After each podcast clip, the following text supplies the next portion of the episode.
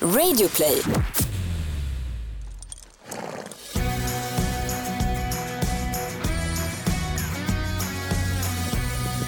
Välkomna till ännu ett avsnitt av Ridklubben med mig som heter Gry. Och mig som heter Rebecka. Och nu sitter vi faktiskt i Rebeckas sadelkammare. Exakt. Bosse ligger, på en jacka, Bosse ligger på en jacka och Agnes sitter i din famn. Och jag ska precis hälla upp lite kaffe ur min medhavda termos. Stallliv, så som stallliv, som man älskar det. Ja, det är ju så härligt. Jag älskar att vara i sadelkammaren. Jag kan så gå och titta lite på betten och så kan jag lägga dem i en hink med vatten och putsa upp dem lite. Och så Jag älskar också att vara i sadelkammaren. Jag tycker att det är möblera om lite. Och det är Och- mysigt. de få tillfällen när man kommer in i sadelkammaren är så perfekt ordning. Ja, det är Det härligt. Det är en sån njutning. Så Ja. är det ju sällan i livet för att Nej. det är alltid lite rörigt. Mm. Ehm, men när man kommer in och allt hänger, tränsen hänger fint, Ja. sadlarna hänger fint, det är så himla härligt. Så tänker jag alltid här, nästa sommar då ska jag rensa och måla om och lägga nytt golv. jag tror jag har sagt det i tio år nu.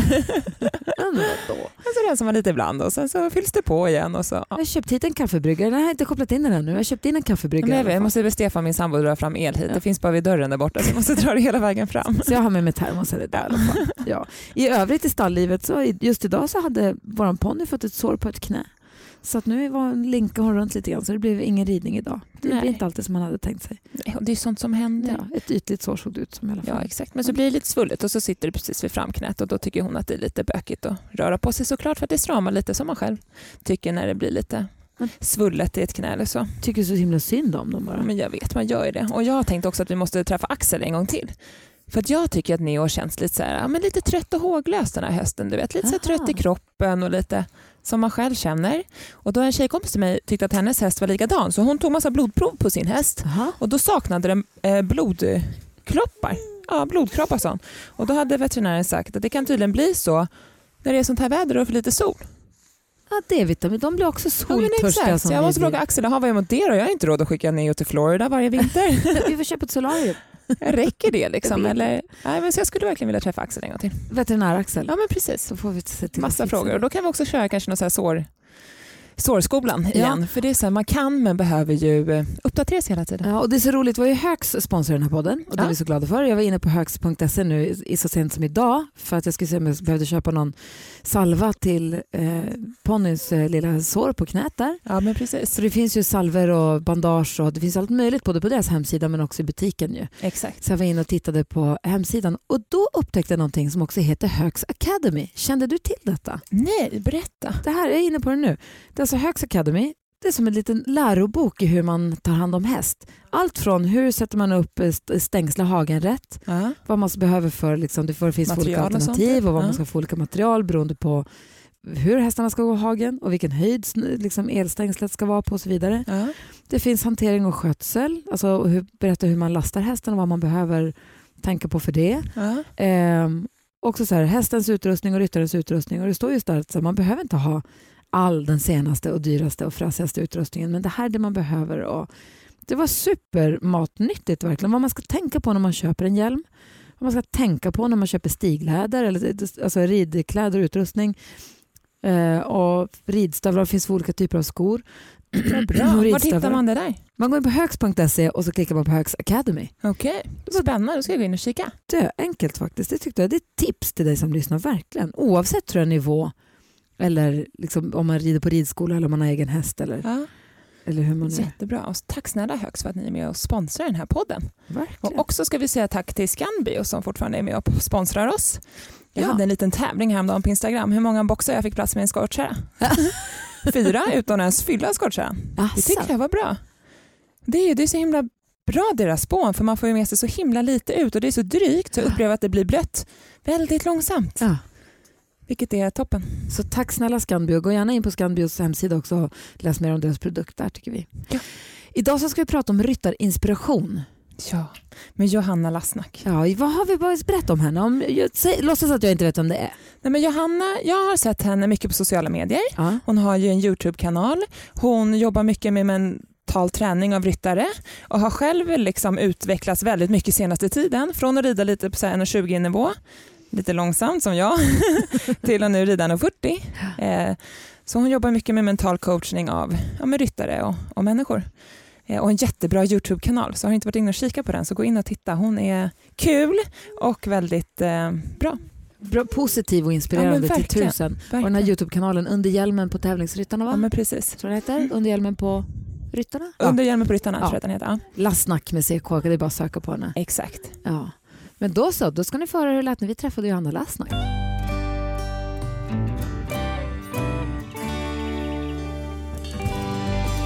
Hur mycket häst kan man prata egentligen Johanna? Alltså inte för mycket va? det går inte, no limit på den.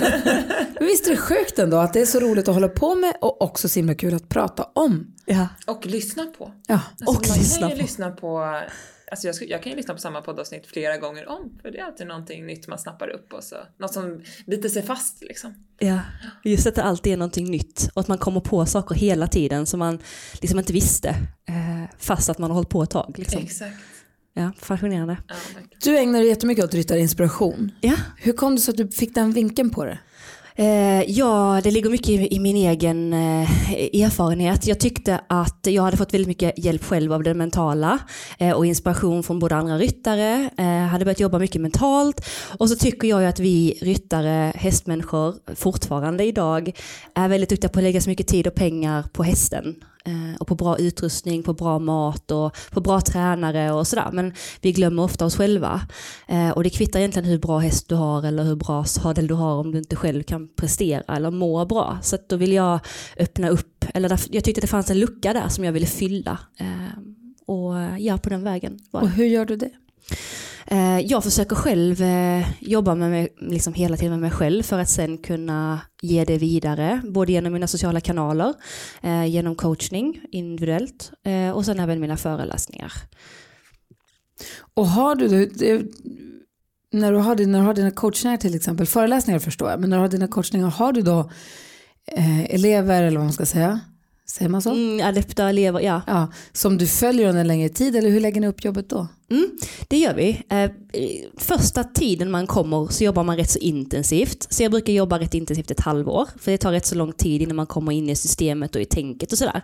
Sen är ju alltid tanken att de ska kunna coacha sig själva i slutändan. För då, det är det som är mitt mål, att de inte ska behöva mig. Eh, men sen är det många jag har kontakt med som jag har jobbat med i tre år som ringer någon gång ibland och kanske två, tre gånger om året. Så att jag finns där så länge man behöver. Men helst så lite som möjligt. Och vad har du för grund? Alltså vad har du för utbildning? Ja, eh, jag är utbildad mental coach. Eh, studerar just nu till stresscoach. För jag vill jobba mycket med det. Eh, mycket egen erfarenhet. Ehm, ja, så det är väl det som... Vad tror du stressar ryttare mest? Oj, ehm, jag tror många vill prestera. Så att man vill ha gärna ehm, ja, men prestera på alla olika plan. Både i resultat men också att se bra ut och ha nya grejer och sådär. Eh, lite grann beroende på var man är i sin karriär, om man är ungdom eller vuxen. För det är också rätt så mycket skillnad på hur liksom, man, man påverkas. Men eh, vi är väldigt stressade tycker jag. Lite för stressade kring hästarna för hästarna kräver ju ett lugn och eh, det är vår uppgift att ta hand om deras stress och själva vara lugna. Eh, så det är mycket min uppgift att, att lära ut metoder för att kunna behålla sitt eget lugn. Speciellt i tävlingssammanhang som redan är ett stressat, en stressad situation där man vill prestera och det är många andra och många sitter på läktaren och ja, så ehm, mm. För i tävlingssammanhang då kan det vara nervositet och sånt och press och kan man ha stress. Men jag tänker när man är i, dag, i livet i stallet. Det är mitt värsta när jag har bråttom i stallet. Alltså jag hatar det. Det är inget kul alls. Det är så otroligt härligt när man är i stallet och man inte har någon tid att passa. Utan man kan bara mocka lite, pilla lite. Det där är också en svår övergång Gry, för att man kan ju också vara 24 timmar i stallet på ett, alltså, utan problem. Det Ja. finns ju alltid någonting att göra i ett stall. Ja, ja, ja. Men sen nu har jag små, när jag var yngre och inte hade, när jag var själv, då kunde jag absolut vara i stallet flera timmar. Men nu har jag så här familj, de älskar ju inte om jag min sambo han var så här, jag, bara, jag bor gärna stallet. Han bara, jag vill inte bo nära stallet för då kommer du, jag ska bara gå upp och byta tecken. Ja. sju timmar senare. Exakt. Nej, men att åka till stallet och ta hand om hästen Ja. tar ju alltid, det tar ju tre timmar. Ja, Allt jag alltid Alltså, tre, ja, men tre timmar tar det ju alltid. Alltså, jag har verkligen försökt, så här, nu har vi bråttom, två och en halv kan man pressa det till. Ja. Men det är inget kul då. Nej. Men tre timmar tar det ju. Och då har man liksom inte gjort någonting förutom att göra precis det man ska. Ja. Ehm, Och tre timmar är rätt mycket tid om man ser på i övriga livet tycker jag. Vad, vad annat gör man i tre timmar? Knappt som man eh, sitter på restaurang, alltså sitter på restaurang med polare i tre timmar. Då är det liksom, det är en hel kväll. Alltså, Ja. förstår du, tre timmar är skitmycket. Nej, jag håller med dig. Och det är ju liksom det här att stressa. Man vill ju inte stressa men man vill vara effektiv känner jag. Ja. Istället. Alltså sitta och dricka kaffe och prata med, det är som sagt, man kan ju prata häst hur länge som helst. Ja. Men det är ju verkligen det här att vara effektiv utan att behöva stressa. För hästarna känner ju också om man blir stressad eller liksom skyndar sig med dem. Jag tänker också med ridskoleelever som kommer in till Vi har pratat om det i några tidigare avsnitt också. Tror att man pratade om det var Christian från Krusenstjerna som ju också har, ridskola och har ridskoleelever. Vi pratade om hur stressade elever är nu om man jämför med förr i tiden. Att man kommer in i sista sekunden, det är någonting med telefonen eller man ska instagramma något eller ringa någon eller smsa någon och så ska man bara slänga på sadeln och så rider man så sticker man. Att folk inte hänger i stallet på samma sätt. Upplever du det här någonting alls? Ja men det gör jag nog. Nog inte så mycket som han i och med att han är så involverad i det. Men eh, ja, det gör jag. Eh, och jag, det är också någonting jag försöker förmedla mycket när jag jobbar med mina eh, adepter. Att när man är i stallet att man faktiskt lägger tiden där. Att man försöker checka ut från telefonen. Man kan ha den för man, jag förespråkar att ha med sig mobilen ifall någonting händer. Men att man liksom inte sitter och scrollar på Instagram när man skrittar fram eller skrittar av utan att man är närvarande där. Och sen tycker jag också typ som om man kommer till en träning att det är väldigt respektlös både mot sig själv och sin häst, sina föräldrar som kanske har kört dit och mot tränaren om inte man kommer dit och är närvarande. Det vill säga att man har sovit ordentligt, man har käkat ordentligt, man har tagit hand liksom, så mycket man kan om den stressen man har, att man har försökt prioritera de sakerna som behövs och så vidare.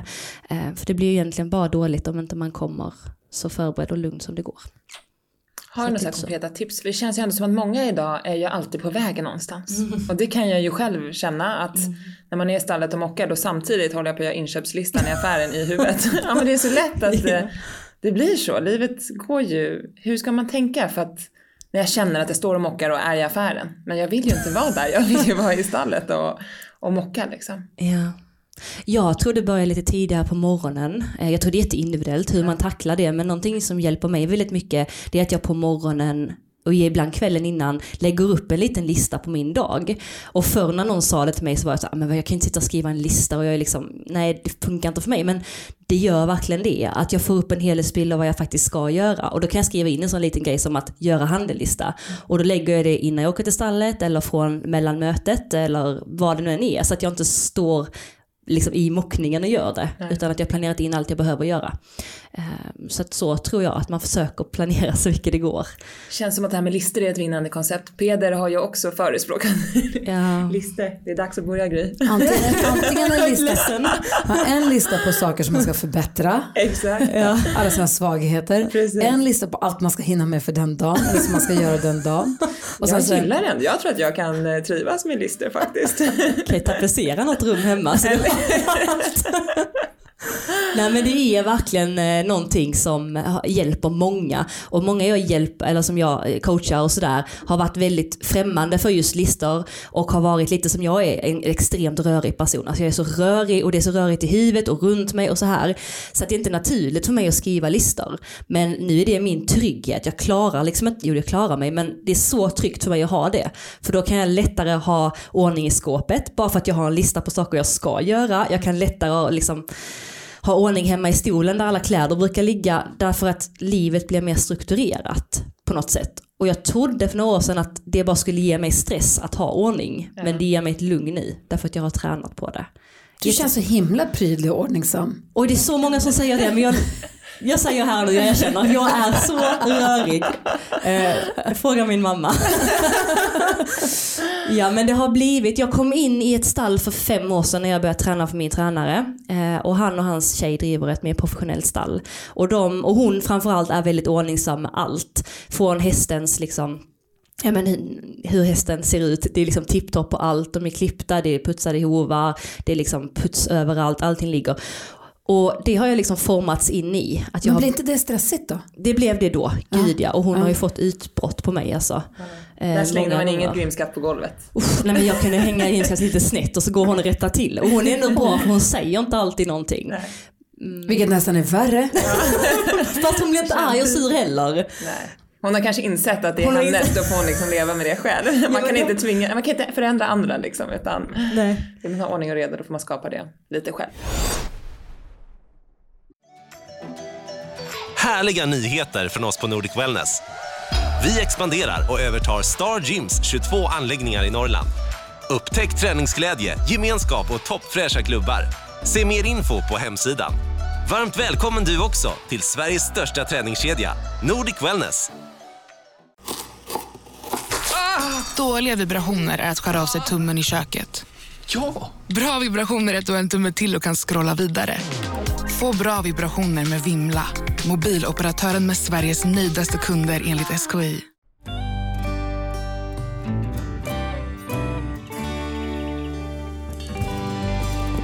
Jag tänker det här med listor då. De, listorna måste ju också varit röriga i början, eller? Det är inte så lätt att bara skriva en lista och börja strukturera upp saker från att vara rörigt till att så här, så nu ska jag ha struktur. Då bara, ha, gå upp på morgonen, jag ska borsta tänderna. Andas. Ehm, nej, men jag jag, har ju något liksom? tråkigt så jag tror inte att det har varit ett problem. Nej. Det började för mig när jag skulle börja strukturera min tävling. För att jag var väldigt nervös förut och hade väldigt dålig koll på mina rutiner. Eller jag hade inga rutiner.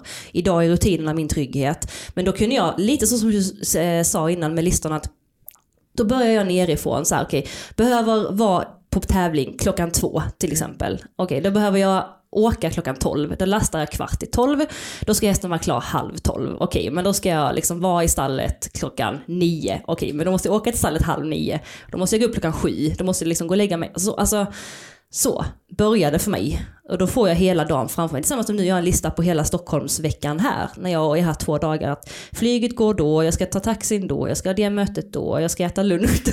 Alltså, jag ska ringa den då. Alltså för att det är så lugnt. För att jag behöver inte alltid gå och kolla på den. Men jag vet att det finns där. Ja. Så att det behöver inte vara rörigt i huvudet. Så, Det känns rätt skönt ändå att slippa ha allt det där i huvudet. För det blir ju lätt snurrigt. ja, Det bästa med listor är att man får dra streck. Ja, jag vet. Så här, check! Nu hade de Det är bort dem. Jag har gjort den. Ja. Så det är finns väl sådana appar för det nu också säkert. När man kan, eh, Säkert. Ja. ja, det är nice. Det, det kanske man ska upptäcka. Jag har ju skrivit också fortfarande på penna och papper eller liksom i anteckningen på mobilen. Man Ja. skulle vilja ha lite mer, ja men en bättre app för det där helt Ja. enkelt så man kan liksom Det finns säkert en vi får kolla. Det kanske Ja, några lyssnare som har som kan rekommendera. Exakt, Skicka exakt. DM då. Verkligen. Det skulle jag verkligen behöva.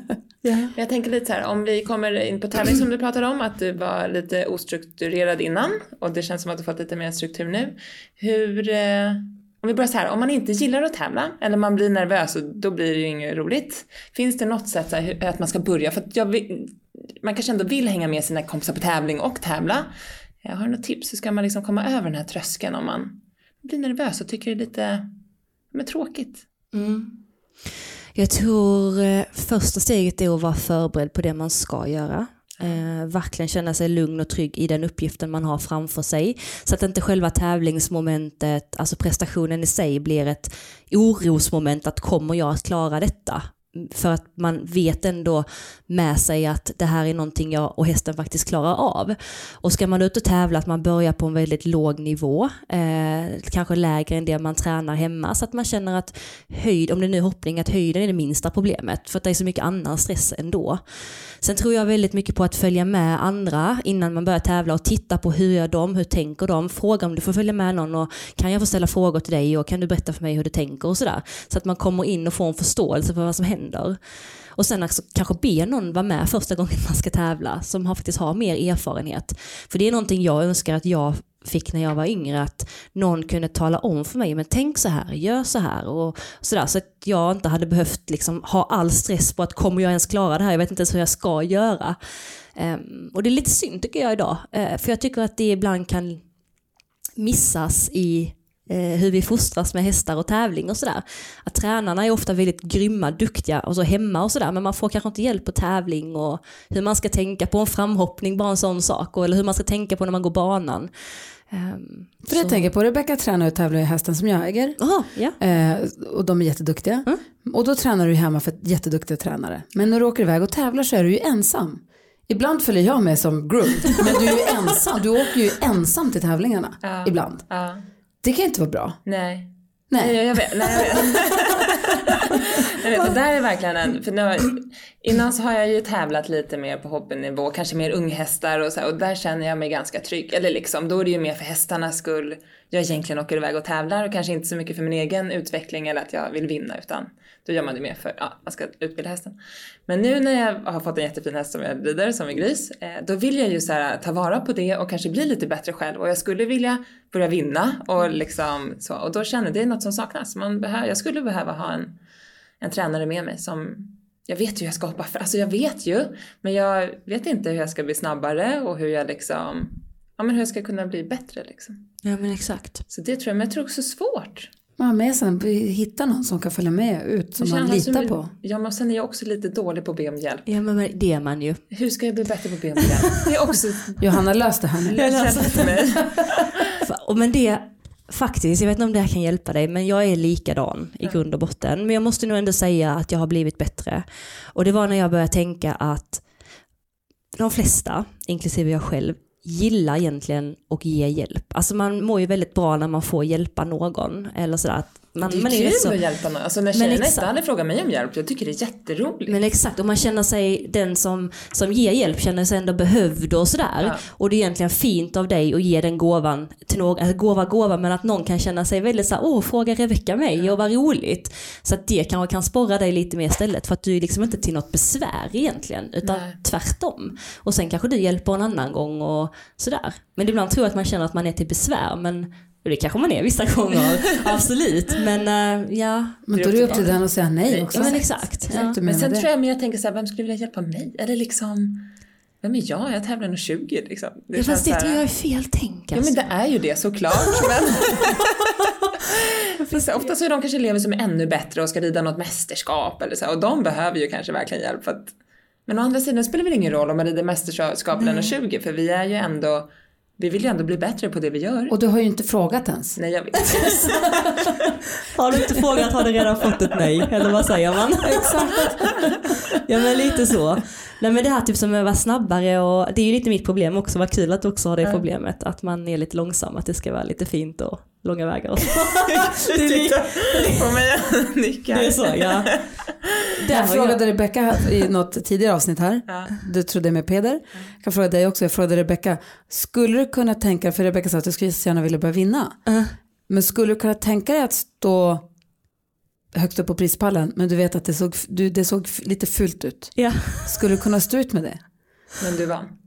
Du, du Eh, kommer vinna, du kommer det. vinna men det, rytten såg lite ful ut. Eh, alltså det hade tagit emot. Eh, då hade jag fått göra, säg 19 riktigt jäkla bra rundor så hade jag kunnat kosta på mig den 20.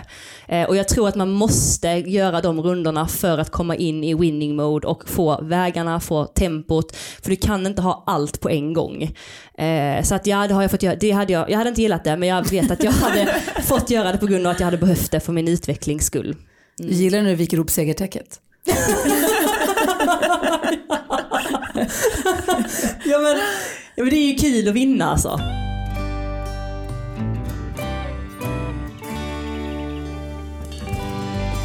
Hur gör vi då för att vi ska bli snabbare Johanna? Ja, just det. Vad har du för tips? Eh, ja, men bara, så- nu måste jag suga i mig allt här så att jag kanske kan börja vinna lite. Skyll på mig annars. Nej men jag har ju verkligen det samma problem som dig och jag har insett att jag kan inte vinna på, på en eller tio gånger utan jag behöver kanske liksom 50-60 runder i kroppen där jag har försökt för att liksom verkligen känna att nu kan jag detta eller i alla Har fall du ändrat någonting på din träning hemma? Eh, ja, det har jag gjort. Jag har eh, fokuserat jättemycket på eh, att rida hästarna i balans. Jag har gjort mycket tempoväxlingar i balans, precis som att jag rider. Jag kan sitta hemma och rida och liksom lägga upp en bana visuellt där jag har liksom eh, typ en, eh, en pelare som ett, ett hinder där jag liksom galopperar på, vänder upp tillbaka, liksom ett galoppombyte, sitter upp på det här kortsidehindret. Alltså verkligen så. Eh, men Så också, du hoppar en bana utan hinder? typ, Ja, kan men exakt. Ja. Så jag visualiserar liksom Ja. mig och här behöver jag verkligen sitta upp och rätta upp mig. Här behöver jag liksom verkligen liksom skena ner till det här räcket men ändå i balans eh, och i svängarna och sådär.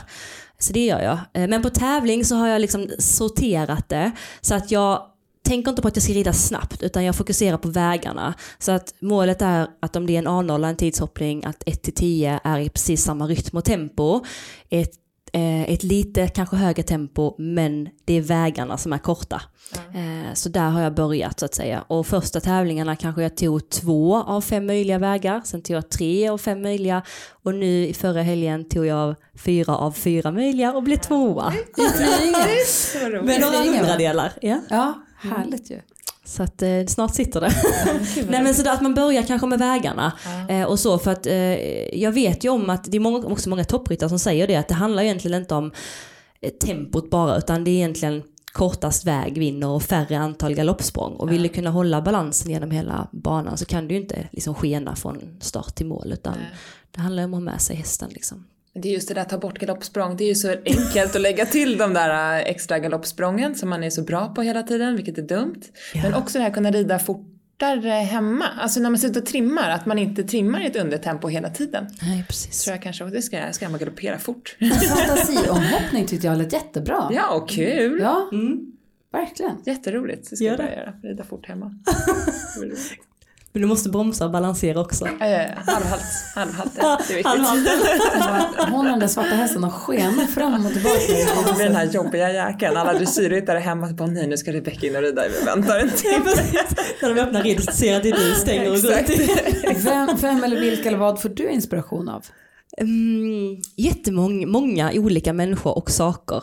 Um, allt egentligen. Det kan vara från en liten tjej jag träffar på mässan här till eh, Peder, till eh, en eh, advokat, till en, ja, en hockey, ett hockeyproffs.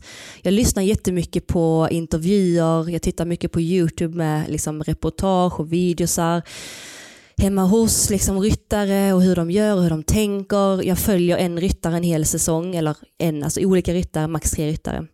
Följer jag, ser hur de tänker, eh, hur börjar de, hur värmer de upp, liksom allt. Så att jag försöker få en bild. Smart ändå det där att sålla, för att ibland kan jag uppleva också att det blir rörigt. Mycket information. Det finns ju så mycket information att ta del av idag. Ja. Och att det kanske blir liksom för mycket. Att Man glömmer bort vad man hörde eller såg precis för att det är så mycket hela tiden. Så det tror jag är ett bra tips där att man kanske väljer ut två eller tre stycken som man följer en längre tid. Mm. Och det sen kan man byta. Eller liksom. Ja men exakt. Ja men precis. Ja, men också man kan se, är man till exempel i Falsterbo där man har man kan se både framhoppningen och banan så är det också intressant att stå där och se. Och följa en ryttare från det att de hoppar upp till att de går banan, att man står och stakar dem lite. Eh, och tittar hur de tänker, eller inte hur de tänker men man försöker förstå hur de tänker. eh, och hur de gör, och de stegar och allt. Eh, det tror jag är jättebra. Och sen att man, eh, att man nördar ner sig lite eh, i det. Så välj ut någon och stocka den lite. Ja. Ja men allt. Stalka liksom, stalka Instagram, stalka YouTube, stalka i verkliga livet. För att det är lättare då att få en förståelse för det. Än om man ska titta lite här och lite där och den personen gör så, då kanske jag också ska göra så för den är ju framgångsrik. Och det, är, det blir svårt då. Så att man, ja. Då blir man den där röriga personen igen. Ja, precis. Och man vill ju så gärna bli bättre så det är så lätt att suga åt sig andra vad andra gör och sådär. Men så tittar jag ibland på att vi tar Malin och Peder som är två svenska ryttare. Malin och Peder är två helt olika ryttare. De rider på olika sätt, de har olika kroppsvikt, de har olika längd, de har olika bredd, de har olika erfarenhet. Men de rider ungefär på samma nivå och gör det rätt så bra båda två. Ja. Men att man, jag kan liksom inte försöka kopiera någon av dem helt och hållet. Alltså så ju. Utan man försöker, ja, inspireras men inte för mycket tror jag heller. Och hur ska man göra då, då för att ändå känna att man är liksom, ehm, eh, som säger att man inte tappar sig själv? Mm. Är du med på vad jag tänker? Det är så himla lätt att man, för all, många har ju också tycker jag tänker saker och nej du ska inte köpa den hästen eller nej du kan inte träna för den tränaren eller nej den där tävlingsplatsen är inget bra eller den där övningen är inget bra. Det är så himla lätt att bli påverkad av andra. Hur, hur ska jag tänka för att jag ändå ska så här, bibehålla min egen trygghet Mm. och tro på sig själv? Mm. Ja men det är en jättebra fråga. Det är mycket så som du säger.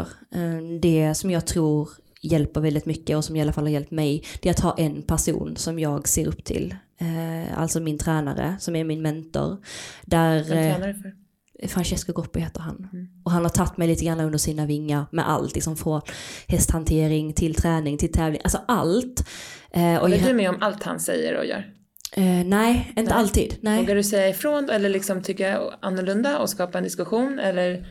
Undviker du det? Nej, jag, kan, jag ifrågasätter. Jag är lite för ifrågasättande liksom, ibland och så. Men ibland kan jag se en sak och tro en grej men så är det en helt annan bakgrund och då har vi väldigt bra öppna diskussioner. Liksom. Och det är Så. härligt för det är så man lär Ja. sig att utvecklas. Ja. Men har jag, för då är det så här att har jag valt att träna med den personen, då är det så. Eh, sen den dagen jag bestämmer mig för att inte göra det, då kan jag öppna upp för att titta och- på andra hur de gör. Men jag tror att det är viktigt att ha en grund, liksom. att man bygger upp en stadig grund eh, så att man känner sig trygg i det, så att man inte blir så påverkad av vad andra säger eller gör, utan man mer bara frågar sin tränare, okej, vad det här har jag hört, vad tycker du om det här, ska vi göra detta? Fan det här bettet vill jag testa, vad tror du om detta, ska vi göra det? Den här tävlingen vill jag rida, vilka klasser tycker du jag ska göra? Alltså, mm, så att man frågar någon som känner en och som man vet. Eh, så. Om man inte är tävlingsryttare då, Mm. så att man går på ridskola Mm. en gång i veckan eller medryttare på någon annans häst en eller två gånger i veckan och rider liksom Mm. Mer Svensson-rider. Ja, ja. Då kan man också tappa inspirationen ju. Ja. Ganska mycket. Om man kanske kommer till stallet och så får man den där "Åh, trött och tråkiga hästen idag. Ja. Oh, det är inte så jäkla kul alltid. Nej. Hur ska man göra för att bli så bra ryttare man kan då? Jag tror att man ska ha som eh, inställning att alla hästar kan lära en någonting. Även om det är den tråkigaste hästen i stallet så kan den också lära dig någonting. Och eh, jag tror att man ska rikta in sig, för att jag tror att när man går på ridskola ibland kan det bli enformigt vissa perioder när man har tränat på något och man känner kanske att man kan det eller sådär. Att man stirrar sig in på ett område. Att ja, men mina hälar kanske kan bli lite bättre så jag ska fokusera idag på att verkligen trampa ner hälarna. Eller mina tummar har en tendens att komma ner, jag kanske ska fokusera på min handställning. Så att man lägger ut lite punkter, typ att i varje eh, hörna så ska jag tänka på mina hälar eller att jag börjar titta ner, jag ska titta upp i varje hörna. Så att man tar en grej per ridpass. Ehm, För att ridläraren är ju inte upptagen med en hela tiden. Så att då kan man träna sig själv lite grann när man sitter där. Och det kan man göra liksom hela tiden. Det gör jag varje dag. Det kan jag göra även om det är min eller någon annans häst eller en ridskolehäst eller så.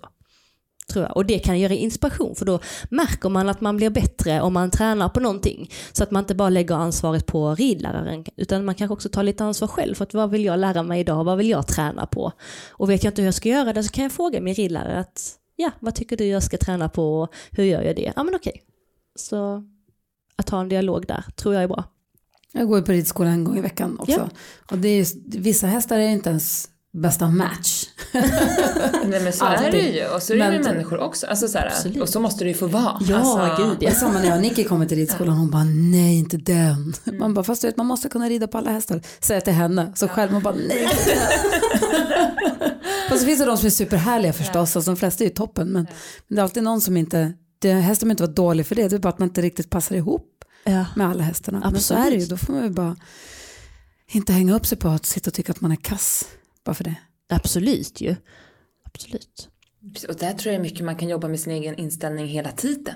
Alltså till exempel som att jag inte tycker att jag är tillräckligt snabb. Det är också så en dålig inställning att jag, jag säger till mig själv att jag är långsam hela tiden. Klart som tusan att jag är långsam. Eller liksom- tillåter dig vara det. liksom. Ja, eller det bara känns som att det är så mycket man skulle kunna liksom ja, men bli lite bättre på att peppa sig själv istället för att Men är det att du är trygg i det? Är du trygg i den långsamma ryttaren? ja men gud jag rider så tjusigt ut i Ja. Och det är det som är problemet, för grejen är att det är så lätt också för dig att ta den tryggheten då Ja. bara jag är långsam. Men grejen är att hade du nästa tävling tagit en sväng som är lite utanför din comfort zone Ja. så hade du varit lite snabbare, en lite snabbare ryttare än vad du var igår. Ja. Så då är inte det ett argument längre att du är en långsam ryttare för att då jobbar du mot Ja, vet. bättre. Är du med?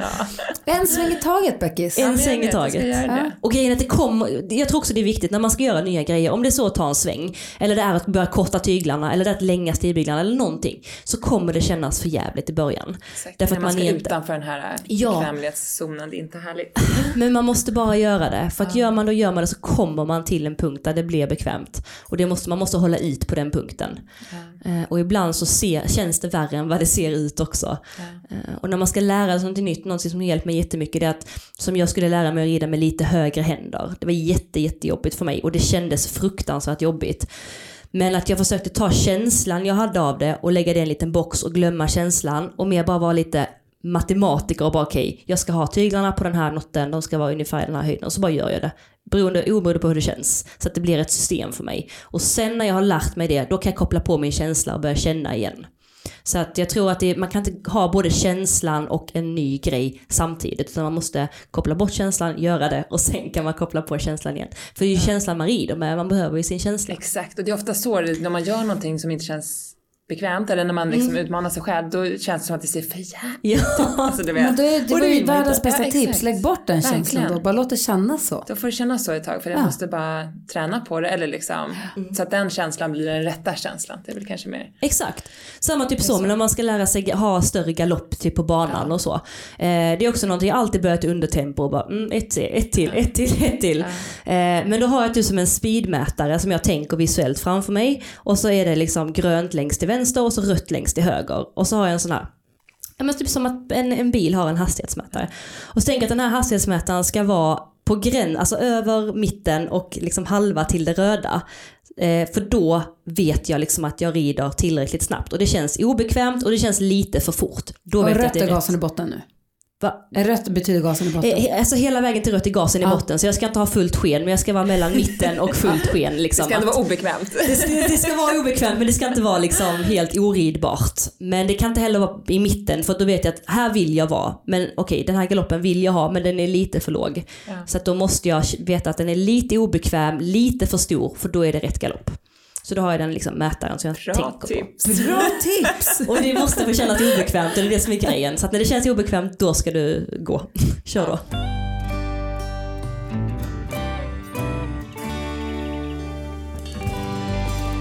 Vi har fått en lyssnarfråga också av Ylva. Ja. Eh, hon undrar, har du sett, känt dig lite rädd någon gång? Och om man känner sig lite rädd eller lite ja, men osäker, hur ska man liksom komma över det? För jag tror att ändå att alla har vi känt oss rädda någon gång när vi sitter på någon häst eller liksom att det känns... Alla utom jag. Alla utom mig. Ja, jo men det har jag känt mig. Det var inte jättemånga år sedan faktiskt. Eh, Jag kände mig rädd. Men eh, det är också, det enklaste svaret är att det man är rädd för det behöver man utsätta sig för. Dock så tycker inte jag att det är hållbart helt. Därför att om jag är svinrädd för att ställa mig på scen så kan jag inte bara gå upp från ingenstans och ställa mig på scen inför hundra pass för att jag kommer att palla det liksom. Eh, Så vad jag behöver göra då är att först förbereda mig på vad det är jag ska säga, sen känna mig trygg där och sen kanske göra det framför kuddarna och sen kanske jag gör det ute på balkongen och sen kanske jag liksom gör det på ett annat ställe där jag känner mig otrygg och sen så gör det kanske för två personer. Alltså vet så, samma med ridning. Att man, eh, är man rädd för att hoppa till exempel en eh, kombination eller en trekombination eller vad det nu kan vara. Att man först tränar på trekombinationen men i bomhöjd. Liksom. Att man börjar där och ser att man verkligen till att det händer ingenting. Och att man kommer, om man bara vågar komma i trav, gör det. Kom i galopp när du klarar det. Höj upp en av bommarna så de blir lite högre. När du klarar det, höj upp en till. När du har alla tre, shit jag kan verkligen göra detta. Jag kan känna att jag hoppar liksom räcket, två galoppsprång, räcket, ett galoppsprång också. Kanon. Då kanske jag ska höja också, det är det sista. Så att man börjar där och att man inte känner att ah, men det är töntigt. Liksom. Nej, utan börja där du känner dig trygg och lugn. Och du måste få in i kroppen att du har gjort det så många gånger att du kan tro på att du faktiskt klarar det.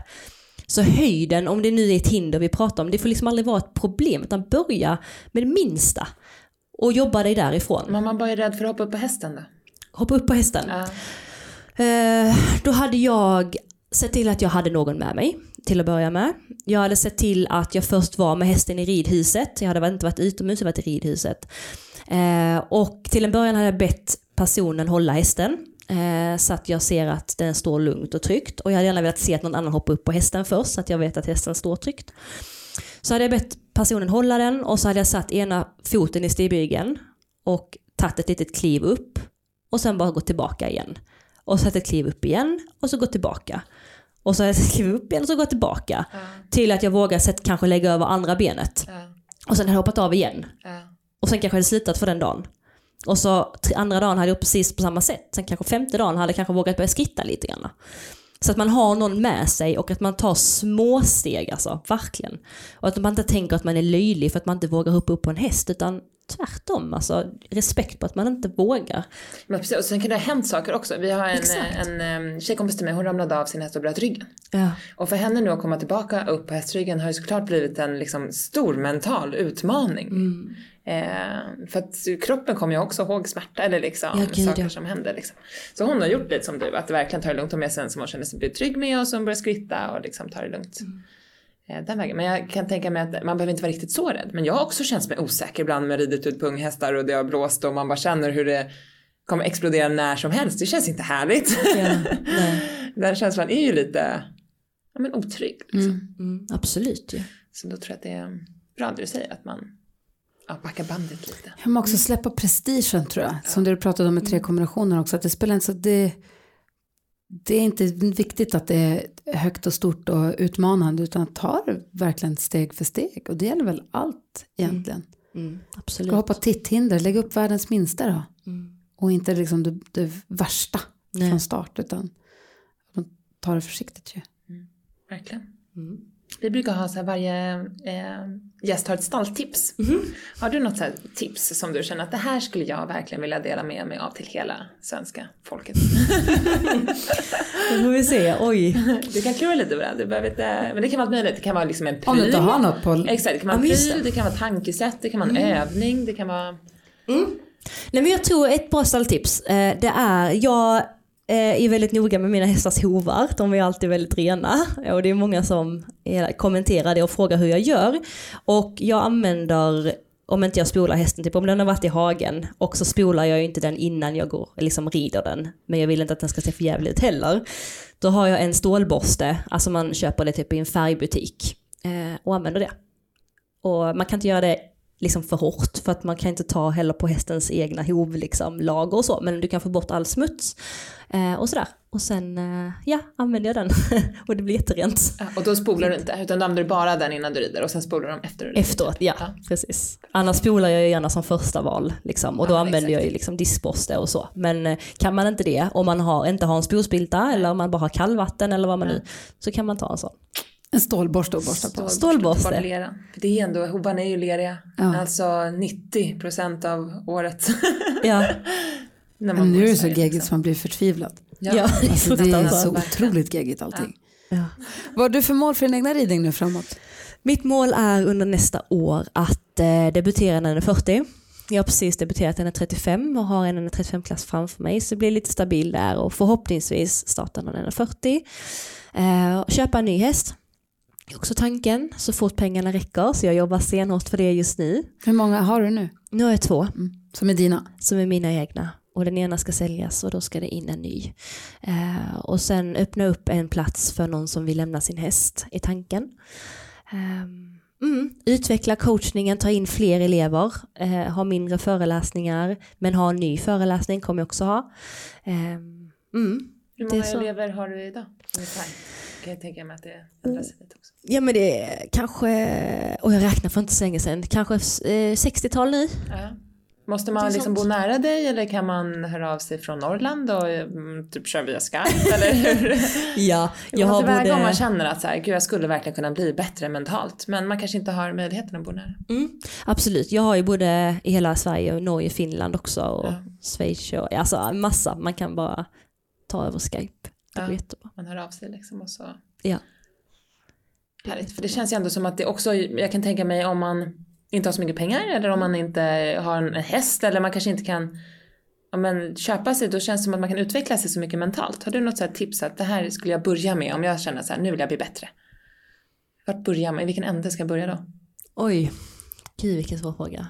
Eh, om man får ta hjälp eller inte. Ja men det första om jag börjar med mig själv. Du börjar med dig själv. Ja, och sen så kan man, sen blir nästa steg blir liksom att ta hjälp. Men finns det något så här, det här känns, det här börjar jag nästan alltid med mina elever, det här kan man alltid börja. Mm, ja, jag brukar titta på eh, var är det egentligen man är på väg, var vill man någonstans, så att man har en liten klar bild av, ja men som ett mål, vad man vill. Eh, och att man delar upp det i väldigt små delmål, så långt ner att man kan börja redan idag, alltså när man lämnar mötet. Eh, och det kan handla om allt som för mig när det gäller att debutera 1,40 så behöver jag eh, mer felfria runder i 1.35. Okej, men varför, var, hur kan jag få det då? Okej, men jag behöver ha en ännu bättre galopp inne på banan. Jag behöver bli ännu kvickare i landningarna för att räta upp mig. Jag behöver träna min sits ännu mer. Hur kan jag göra det? Jag kan rida stigbyglar hemma. Alltså att man verkligen bryter ner det jättemycket. Sen tror jag också på eh, att man skapar rutiner för sig själv och för hästen, både hemma i stallet men också på tävling så att man blir trygg i det man gör. Och det kanske inte är så att man 100% vet att det här är det rätta att göra. Men ibland är det bättre att vara 100%, liksom, göra någonting till 100% även om inte det är 100% rätt. Men att man tror att det är rätt än att man inte har någon plan överhuvudtaget. Träna lite på att tro på sig själv liksom. Ja men verkligen. Eh, och det hjälper också inne på banan att fasen du har de här fem galoppsprången lite framåt. Det kanske inte var det bäst optimala att rida de fem galoppsprången. Du kanske skulle suttit upp på sex för då hade du liksom inte haft hästen ur balans och inte, liksom, du hade klarat av att svänga efteråt. Men det är bättre att rida fem lite framåt som kanske inte är fantastiskt än att rida sex, jag vet inte och så blir det typ ett stopp. Ja.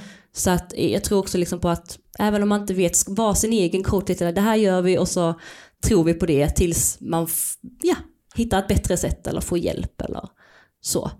Eh, och också lära sig att eh, stänga in sig lite i sin bubbla, titta på vad är viktigt för mig, vad är mina värderingar, vilka är liksom min, jag brukar prata om en sån här inner circle man har med de som, som, litar, som man litar på och som tror på en, att det är de man lyssnar på, att man försöker stänga in sig och inte lyssna så mycket på vad andra gör och vad de man kommer med för tips, för att det är alltid människor som har åsikter som ibland skadar mer än tvärtom. Och jag tror det är viktigt att skydda sig. Vi måste också slå ett slag för dina sociala medier, alltså dina YouTube-kanaler, din podcast. Om man vill höra mer av dig och få inspiration av dig, hur hittar man dig då? Man kan följa mig på Instagram, Johanna Lassnack heter jag där. Eh, Youtuben är inte 100% aktiv, men Johanna Lassnack heter jag där. Pod Podcasten heter En mental halvhalt och eh, det finns två säsonger ute och kommer antagligen en tredje nästa år. Ja, perfekt. Så eh, ja, Och det där är ju tids, vad heter, tidlöst, det kan man ju lyssna på även om det är två säsonger som ligger redan ute. De kan man ju lyssna, eh, alltså, lyssna bakåt på. gud ja, Det är det som är så absolut. himla bra. Man kan lyssna, och som du säger, man kan lyssna flera gånger. Precis, det är Ja. alltid något nytt som trillar ner. Rebecka säger alltid, fan jag lyssnar alltid på alla avsnitt tre gånger. Gör Ja, det, man lär alltså. sig någonting nytt varje gång. Det är superhärligt. Ja. Eller så är det bara jag som är rörig i huvudet och inte kan höra Nej men jag tror det är bra, för det är som du säger, så man bara sa de här det förra gången jag lyssnade. Men det gjorde de uppenbarligen, men man har inte snappat upp det för tankarna var kanske på det de sa innan. Så att det är jättebra att lyssna två, tre gånger. Det, det är bara tips tycker jag, till, Exakt. till lyssnarna. Det tycker jag är så kul när man är istället ibland, man hör hur folk har på någon podd Ja, på högtalaren eller man sett antingen att de har hörlurar i eller att det, du vet, det ligger någon, telefon i krubban medan de ja, mockar. så hör man hur de så här, maler på om någonting. Ja. Kul tycker Det är jag. jätteroligt. Ja. Det är det verkligen. Nej, men jag börjar med att sätta upp mål och delmål och sen hör jag av mig. Börja med mina listor. Ja, Nej, men exakt, jag tror också att göra en liten lista igen. Nej, men att man tänker vad, vad vet jag med mig är mina styrkor idag, i dagens läge eh, och eh, vad är mina svagheter och lägga upp lite en plan på vad kommer mina styrkor verkligen till nytta liksom att man verkligen spetsar upp dem ännu mer. Bara fan jag är en jäkligt snabb ryttare men jag kanske är väldigt oordningsam. Okej då kanske jag ska lägga mer krut där men jag vet att jag fasen är snabb där det gäller. Typ. Eh, så att man vet sina styrkor och sina svagheter var man ska jobba. Eh, och att man börjar i små portioner för att det är där, ja, man börjar liksom. Superbra. Och jag ska köpa dressyrsadel. Ja. Ska du? Ingen mer hoppning. Nu är färdighoppat för Forsell. Nej, nej, nej, nej, nej. Jag kommer aldrig mer våga fråga om du ska hoppa i alla fall. Har du berättat för lyssnarna att du har eh, skadat dig? Ja. Det går, inte, det går inte att bygga lägre i kryss än det jag hoppade ner om idag, så att det, Usch, usch, usch. ja, Det är jättetrevligt att få träffa dig. Detsamma. Superhärligt. Jag tycker du har sagt massa saker som jag kommer ta med mig. Eh, och jag tror du också. Gud, ja. Det är mätaren och Ja. det var, det var här, det väldigt härligt att höra. Ja, verkligen. Och lycka till nu med 140-debuten. Tack så jättemycket. Ja. Tack för att jag fick komma hit. Tack.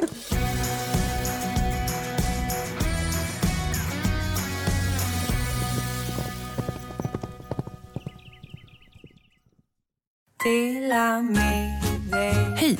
Är du en av dem som tycker om att dela saker med andra? Då kommer dina öron att gilla det här. Hos Telenor kan man dela mobilabonnemang. Ju fler ni är, desto billigare blir det. Skaffa Telenor familj med upp till sju extra användare. Välkommen till någon av Telenors butiker eller telenor.se.